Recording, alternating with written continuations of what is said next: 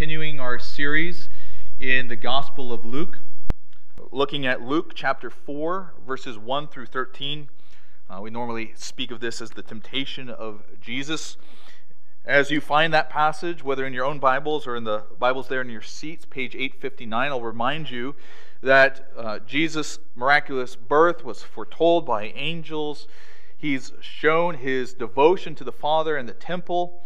Uh, we looked uh, two weeks ago at his baptism and then his family line last week. And this morning, as he goes into the desert to prepare for his earthly public ministry, we find him tempted and assailed by the evil one. Let's pay attention to God's word, to what our Savior has done that we might respond. Will the Lord bless the reading of his holy word?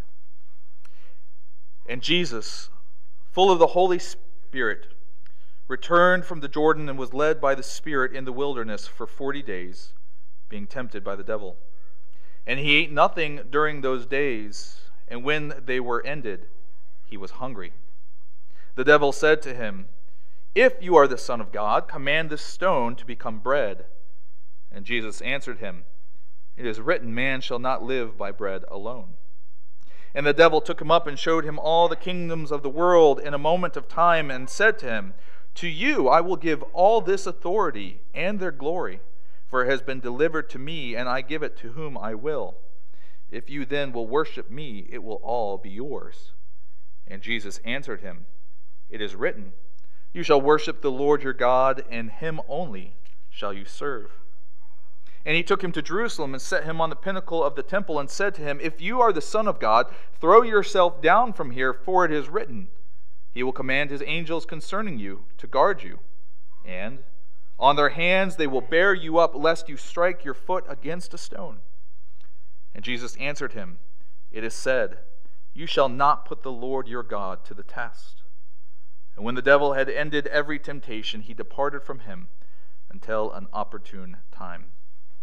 This is the word of the Lord. Thanks be to God. You may be seated.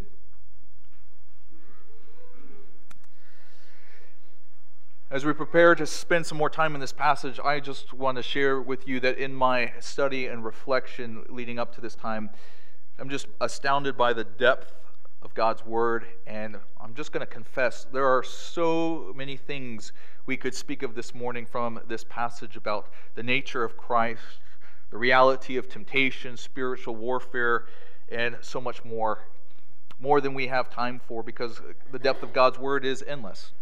But I will commend maybe one work for you if you, after this morning, think, well, how does Satan go about tempting us? How might we respond to temptation? There's a simple book that's been around for a long time. It's called The Screwtape Letters by C.S. Lewis. It's just a wonderful reflection uh, for us to think about how we respond to temptation, and often from places unaware. But let me ask that the Lord would bless our consideration of the word together. Would you join me? Lord, we come to this passage and we pray that you would bless our consideration of it this morning. Lord, on one hand, we see the overt victory of Christ and want to rejoice in it.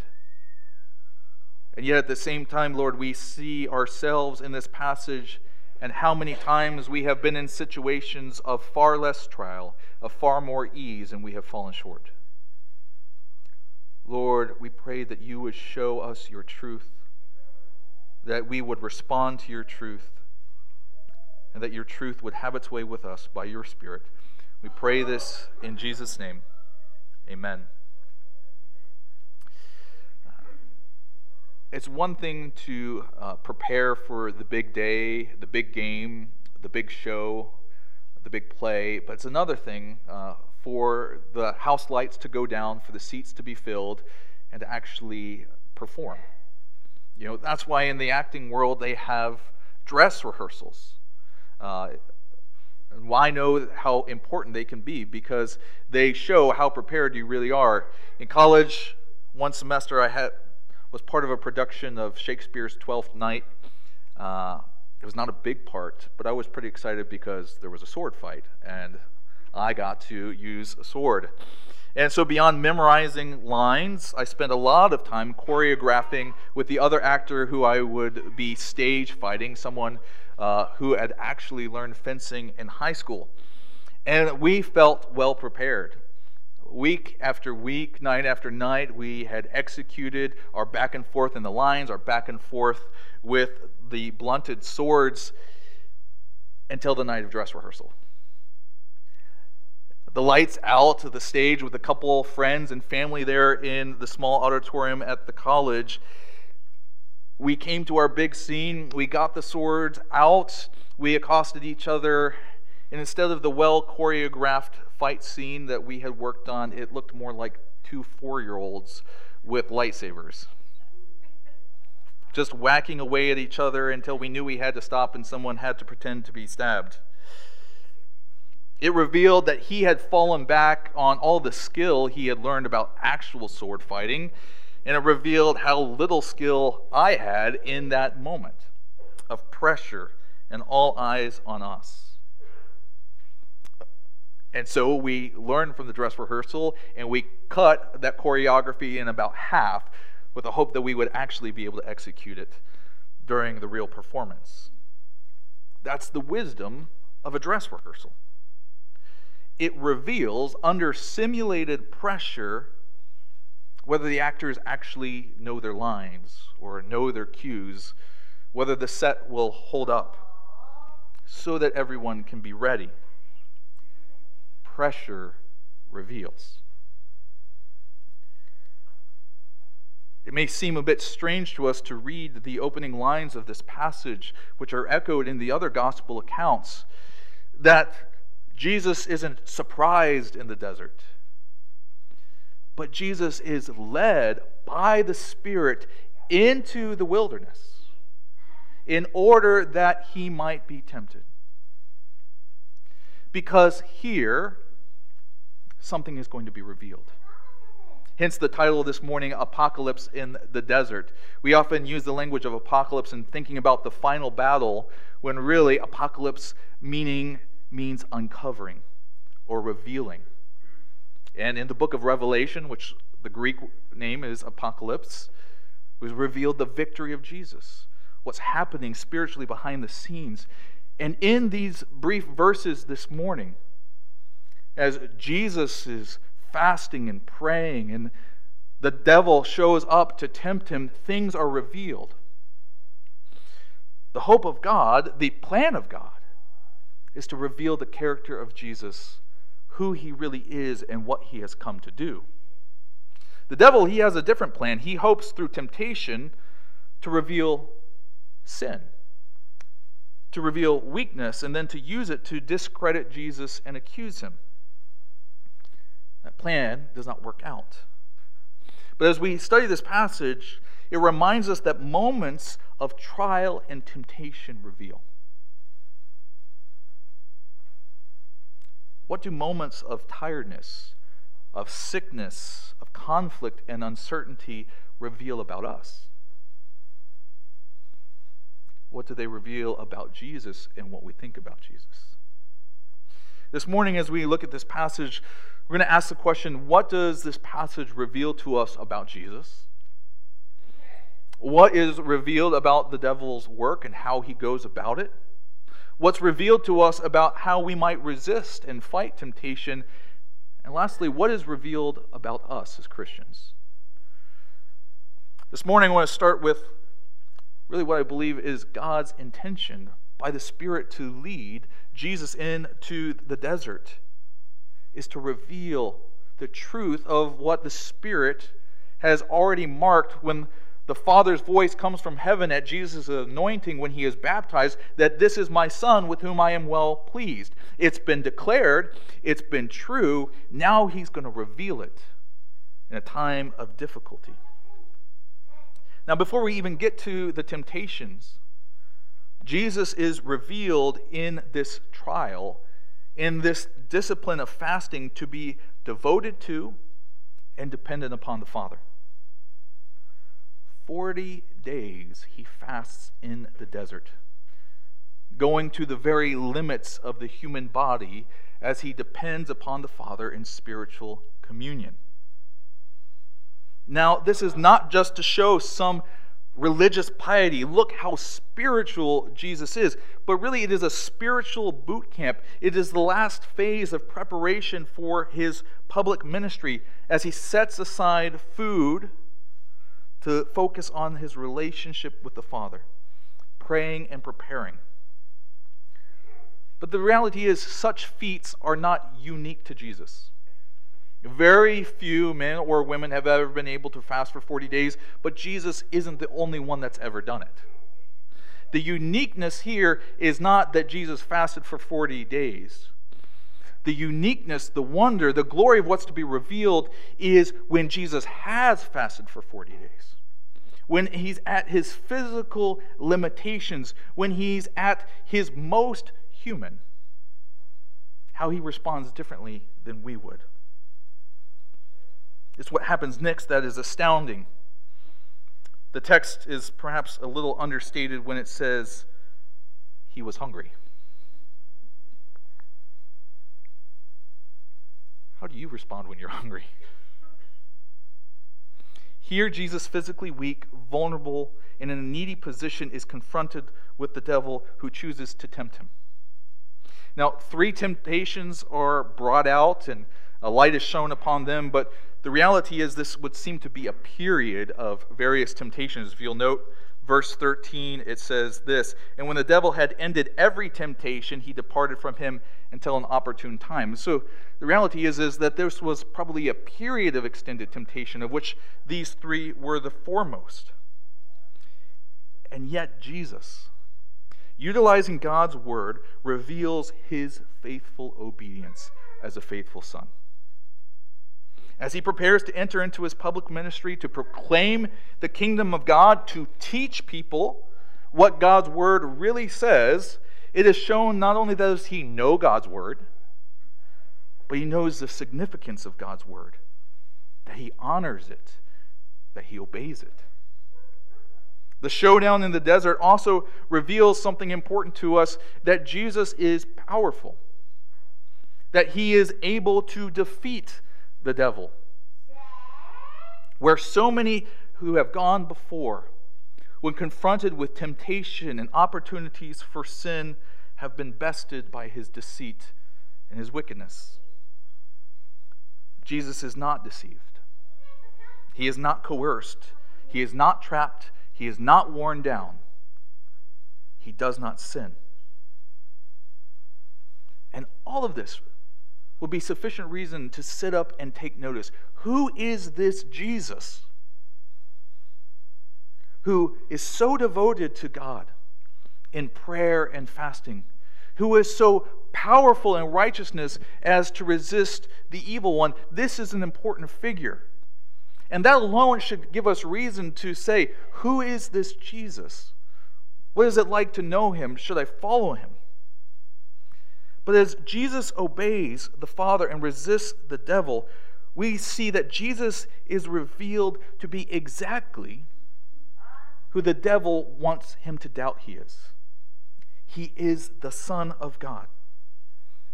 This is what the Father says from heaven at his baptism. It is really the last word about who Jesus is in the family line that we read last week.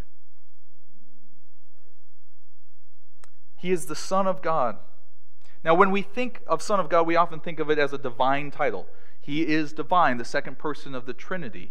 And that's true. Well, that's what Scripture reveals over time. But to the immediate audience, Son of God speaks of a relationship of divine favor.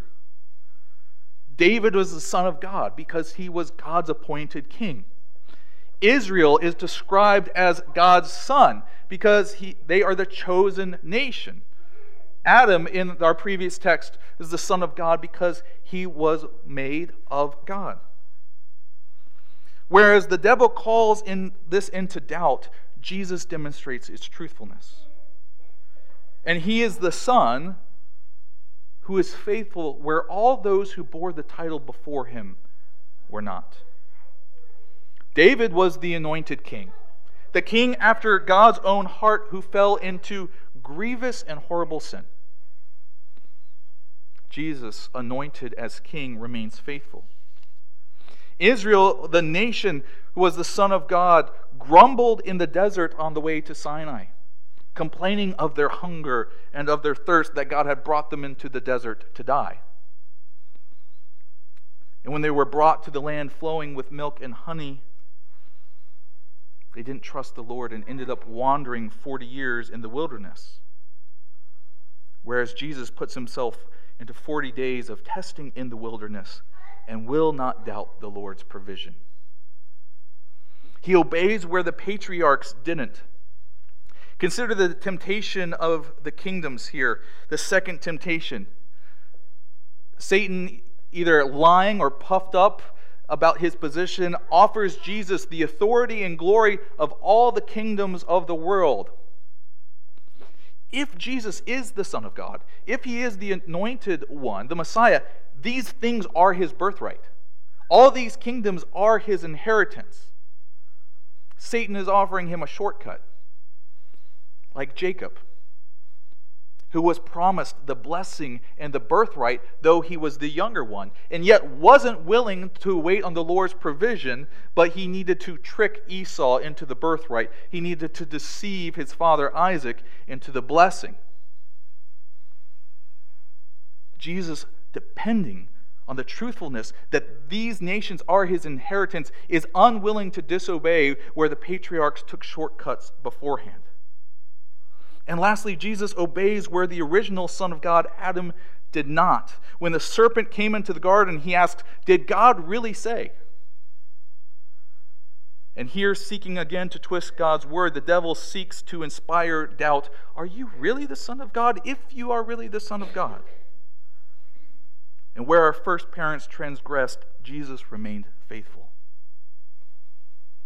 This desert showdown is not just a revelation of a pious, faithful, righteous man, but of a man that has come fully aware of how all those that have held that special status with God have fallen short. And where they have sinned, he has obeyed. Where others have fallen, he has been victorious. Jesus is revealed here as the Son of God without peer. God's champion to be victorious where others have fallen short. This is who Jesus shows himself to be the champion for God's people. And in that victory, he reveals the nature and work of his opponent. The second thing I want to talk about this morning is what this passage shows us, what it reveals about the devil's work. And let me just say, this passage is not a systematic theology where it outlines everything to know about Satan, the evil one, the power of the devil. But it does show us some things that I want us to take into account. First, the oddness of the revelation here. Despite our culture's love of horror movies with all kinds of manifestations of the demonic and evil, with dreadful appearances, gore, and ugliness, What's scary about uh, the appearance of the devil is that he shows up at all, not what he looks like. And one of the interesting things when we read Scripture is how rarely he actually does show up. But when does he tend to show up? When there is someone who is walking in a way that is pleasing to God and receiving the favor of God. When God makes Adam and Eve, he says, It is very good, and he blesses them to be a blessing and have dominion in the world. The devil doesn't want them to enjoy the blessing of God and to have that dominion. He wants that for himself, and so he shows up to Adam and Eve. Job is a righteous man without parallel. And that's, that's the one that Satan wants to attack. And so suddenly, as Jesus is anointed as God's Son, who is acknowledged as beloved, this is when he wants to show up because he wants to tempt, discredit, and accuse any of those that might enjoy the favored status of God. This is why, brothers and sisters, if we are obedient, if we are ministering, we should expect the attacks of the evil one. Not because there's something special about us, but because he wants what we have the enjoyment of God and the power that comes from being blessed of God. That's not to say every time we have a toothache or stub our toe, it's Satan after us. And sometimes, because we are experiencing difficult things, we might be too quick to say, Well, I must be righteous. That's why I'm being attacked. But we are to expect it. The next thing we see is that the devil is not omniscient. While on one hand, the devil is tempting Jesus in order to get him to sin, the attacks, they're also probes because he doesn't fully understand what Jesus has come to do. He understands the nature of the title. He surely knows Old Testament scripture, what God has done in history and the prophecies. But he's not sure of Jesus' limits. This is an opportunity for Jesus' power maybe to be demonstrated with the bread. To ask, well, Psalm 91 says the chosen one will be protected by angels. Can you die? He doesn't know everything. Though he is powerful, he doesn't know. And so, what appears as victory at the death of Christ is actually the accomplishment of victory over the evil one. He's not all powerful. He can't make Jesus sin, and he can't make us sin. He can tempt, he can persuade, he has power that we don't. It seems in this passage that he's able to either give Jesus a such a profound vision. It's as if jesus is in these places or perhaps even uh, jesus allows himself to be taken to these places to have this vision of the nations or to go to the top of the temple. But he can't make jesus sin. He can't destroy jesus. In the garden, the serpent is cursed for his tempting to sin, but Adam and Eve for their embrace of that temptation. What happens is that we who are born in sin with a sinful nature, unlike Jesus's, are prone to go right along with the temptation. While Jesus is merely tempted externally, we struggle with an inward pull to sin. But at no point can we say, The devil made me do it. Our enemy is strong. Our enemy knows things. Our enemy has power, but he is not all powerful. He is not all knowing. That's why he relies on doubt and deceit. Notice that he seems to introduce doubt. Did God really say, Are you really the Son? Would God really want you, if you are his son, to be hungry? If you're hungry, make these stones into bread.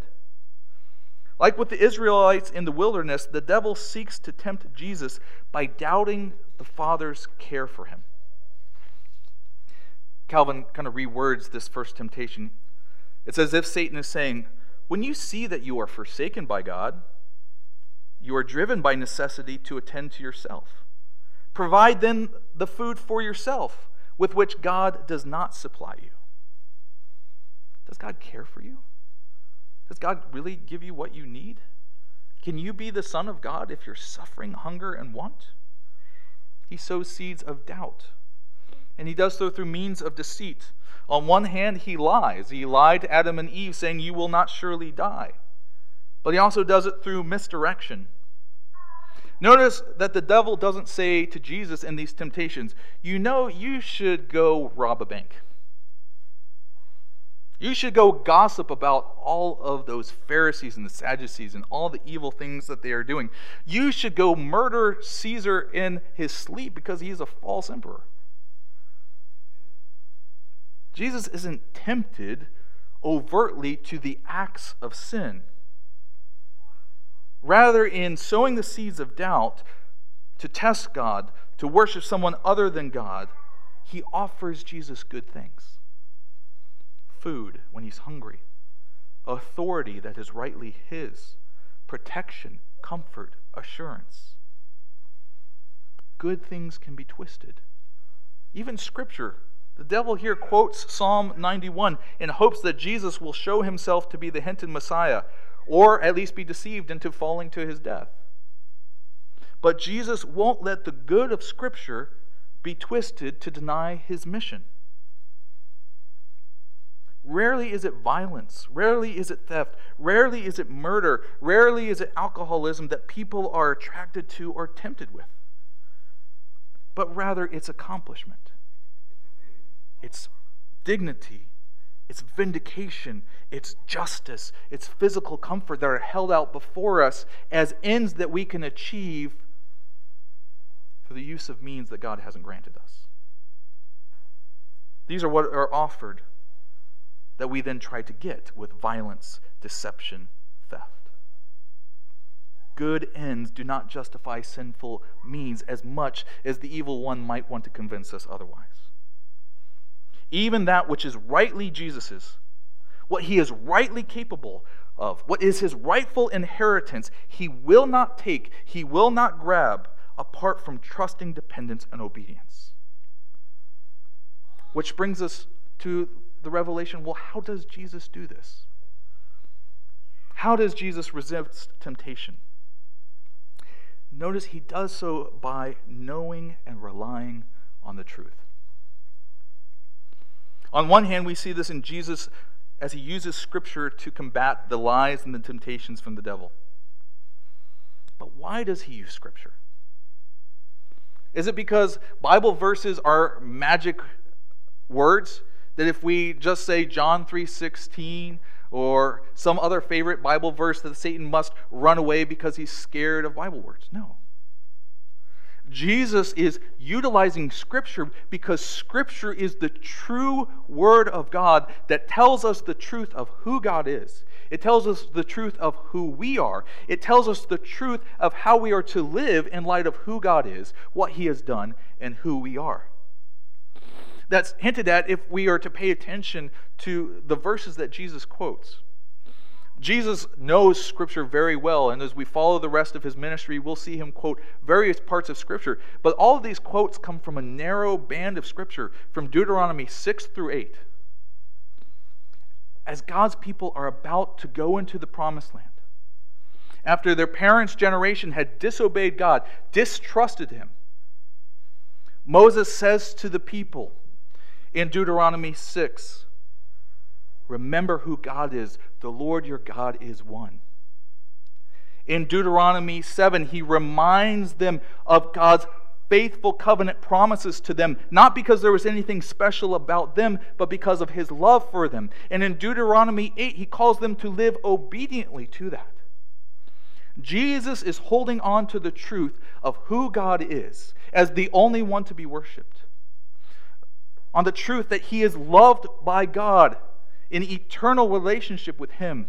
And the, the enjoyment of the love, the enjoyment of the benefits of knowing God come through enjoying him in obedience and faithfulness. See how that works here. Why Scripture is such a powerful tool. Because circumstances, or our limited knowledge, or our tiredness, or hunger or our deep pain may say untrue things to us. If you're hungry, does God provide for you? If you're hurting, does He care for you? If God has promised this thing to you, why don't you have it yet? God's word speaks the truth. God's word reminds us of who God is, who we are, and how we are to live as His people. Brothers and sisters, that's why the elders and I said, let's spend some time as a church in scripture memorization. Yes, it seems a bit hokey for adults, like they're back in third grade, to recite these verses together. But the point of that is not so we can check a box and say, oh, I know more voice verses than someone else does. It's not so that we can sharpen our memorization against the onslaught of memory loss. It is because this is a tool, this is a weapon that God has given us against the attacks of the evil one. That when we know what God's word says and when we know what it means, we, following the example of Jesus, might use it to pierce the cloud of deceit and darkness and doubt that the devil would weave for us. We are arming our children. We are arming the church against the attacks of the evil one who would waylay us in our work and our service to glorify God. Which brings us to what Jesus in the obe- his obedience in the desert means for us.